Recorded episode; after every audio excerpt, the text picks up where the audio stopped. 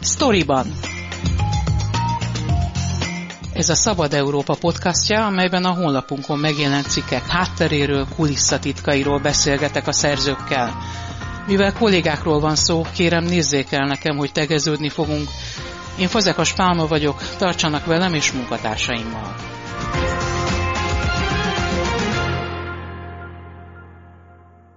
Szalai Bálintal beszélgetek, aki azokat az amerikai nagykövetségi jelentéseket dolgozta fel, amelyek 2011-ben szivárogtak ki, és a magyarországi politikai élet főszereplőiről is több érdekes megjegyzést tartalmaznak. Honnan jött az ötlet, hogy feldolgozd ezeket az iratokat? 2022-t írunk, ugye ezek 2011-ben szivárogtak ki. Mondd el, hogy pontosan milyen iratokról van szó. Az be kell vallanom, hogy eredetileg a tíz éves évfordulóra gondoltam ezeket feldolgozni, de sajnos a Covid közbeszólt, úgyhogy elcsúszott következő évre. És hát leginkább azért, mert hogy nagyon, nagyon ritka, hogy ilyen információk kiszivárogjanak politikai vagy akár vállalati vezetőkről, ugyanis ezeket a kiszivárgott iratokat senki soha nem cáfolt, igazából meg se próbálták érdemben cáfolni, úgyhogy ezeket el lehet fogadni jelenleg hiteles beszámolóknak, vagy legalábbis hiteles beszámolóknak az amerikai diplomácia szűrőjén keresztül. Beszélnünk kellene erről a bizonyos Cablegate ügyről, ami durván tíz évvel ezelőttre datálódik, és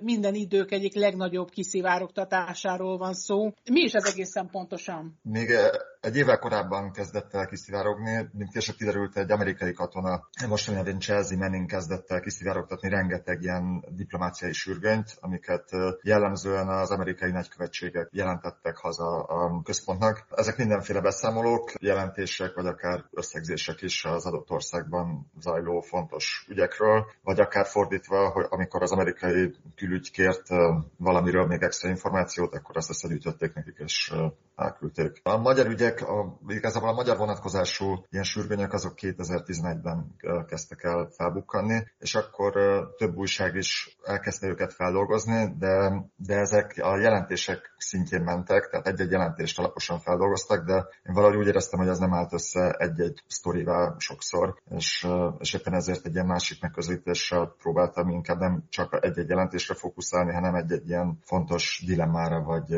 vagy kérdésre. Tulajdonképpen teljes korszakokat néztél meg, ugye két cikkben dolgoztat fel ezeket a jelentéseket, illetve ezeknek a jelentéseknek azon részeit, amelyek számodra érdekesek vagy relevánsak voltak. Az első részben a 2006 utáni időszakról van szó, amelyben, ahogy a címben is írod, ez az, időszak, amikor a Fidesz majdnem lecserélte Orbánt, és van benne egy érdekes idézet, ne figyeljenek arra, amit a megválasztásomért mondok. Miért éppen erre az időszakra fókuszáltál? Mekkora terjedelmű, mennyi anyagot kellett neked elolvasni ahhoz, hogy összerakd ezt a cikket? Nagyjából egyébként olyan száz jelentést olvastam el, de ennél lényegesen több van, ami, ami magyar vonatkozású valamilyen okból, akár csak valami vállalati szintű okból. Milyen terjedelműek ezek a jelentések? Van rövidebb is, ami csak nem tudom, egy-két oldal, de van olyan is, ami nem tudom, tíz oldal hosszúságú nagyjából, és ilyen alaposabb áttekintés. Van olyan is, ahol ilyen beszélgetésekről számolnak be, azok nekünk egyel izgalmasabbak talán, mint az, amikor összefoglalókat írnak a saját szempontjaik alapján. Azért is, mert a beszélgetésekben jellemzően sokat idéznek szó szerint, és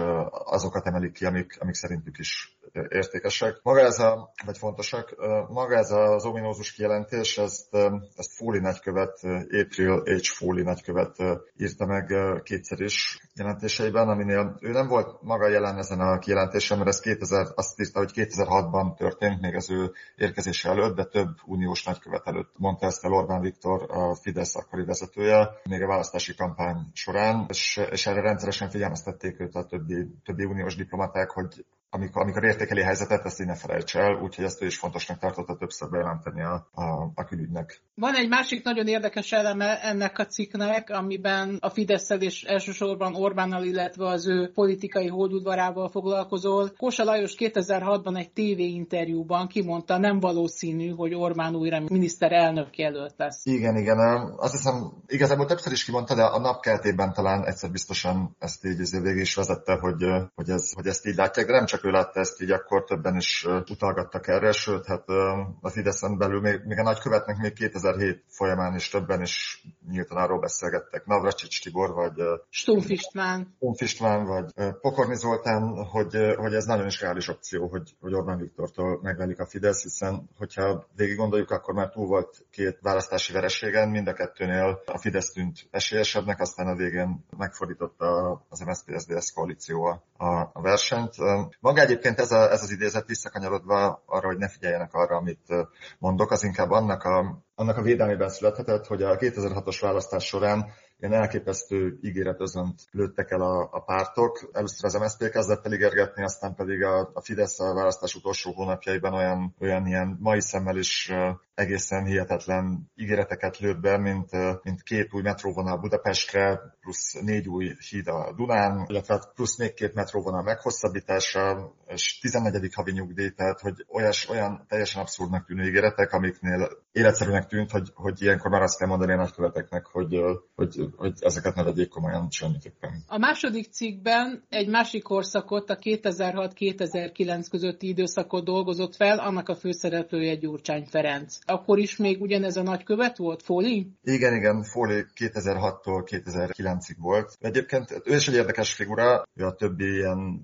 karrierdiplomatával, vagy ilyen misszióvezető helyettessel, sőt még a többi nagykövettel ellentétben is lényegesen ilyen színesebben ír, több idézettel, meg saját megállapításokat is beszúrt színesebb címeket adott a beszámolóinak, szóval egyszerűen olvasmányosabb olvasmányosabbak voltak a dolgai. Egyébként ez is hasonló mennyiségű sürgőnt kellett elolvasni, de hát részben voltak átfedések az Orbános Fideszes cikkel is. Ez csak csepp a tengerben, amit te meg tudtál nézni ennyi idő alatt, hiszen tényleg elképesztő mennyiségű iratról van szó. Van terved folytatni ezt, vagy van olyan téma, amit szerinted még érdemes lenne megmutatni belőle? Abszolút. Igazából 2007 utáni időszak is, is teli van izgalmas eseményekkel. Azért fókuszáltam leginkább a 2006 környéki eseményekre, mert hogy, mert hogy ott nagyon sok minden eldőlt a következő négy évre vonatkozóan is. Utólag visszatekintve is most ilyen őletes jelentőséget tulajdonítanak politikai közbeszédben számos ottani eseménynek, ami, ami akkoriban úgy tűnik, hogy nem volt akkora duranás. Például maga az összes beszéd nem, nem volt ilyen űrletesen nagy téma ezeken a megbeszéléseken, és nem is hozott pillanatnyilag ilyen nagy népszerűségvesztést Gyurcsány Ferencéknek, viszont az utána következő tüntetés sorozat ezt ténylegesen így meg tudta béníteni, meg ezt az eleve nehézkesen induló kormányzati munkát is, amit megpróbáltak. Komoly népszerűségvesztést hozott viszont a viszont a kezdődő megszorító csomag, amit, amit a nagy ígéretések után egyből bejelentett az MSZP-SZDSZ koalíció, és, és mostanában például erről már így kevesebb szó eső.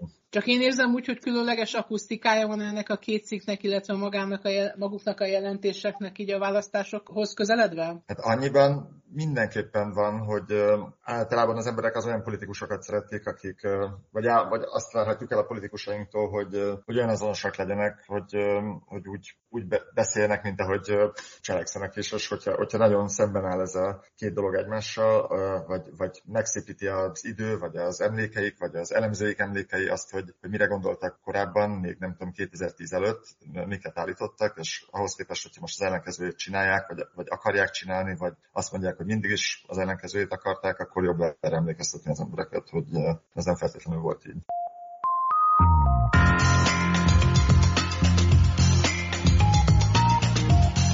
Ez volt a Storyban, a Szabad Európa podcastja a honlapunkon megjelent cikkek hátteréről, kulisszatitkairól. Én Fazekas Pálma vagyok, köszönöm figyelmüket munkatársaim nevében is.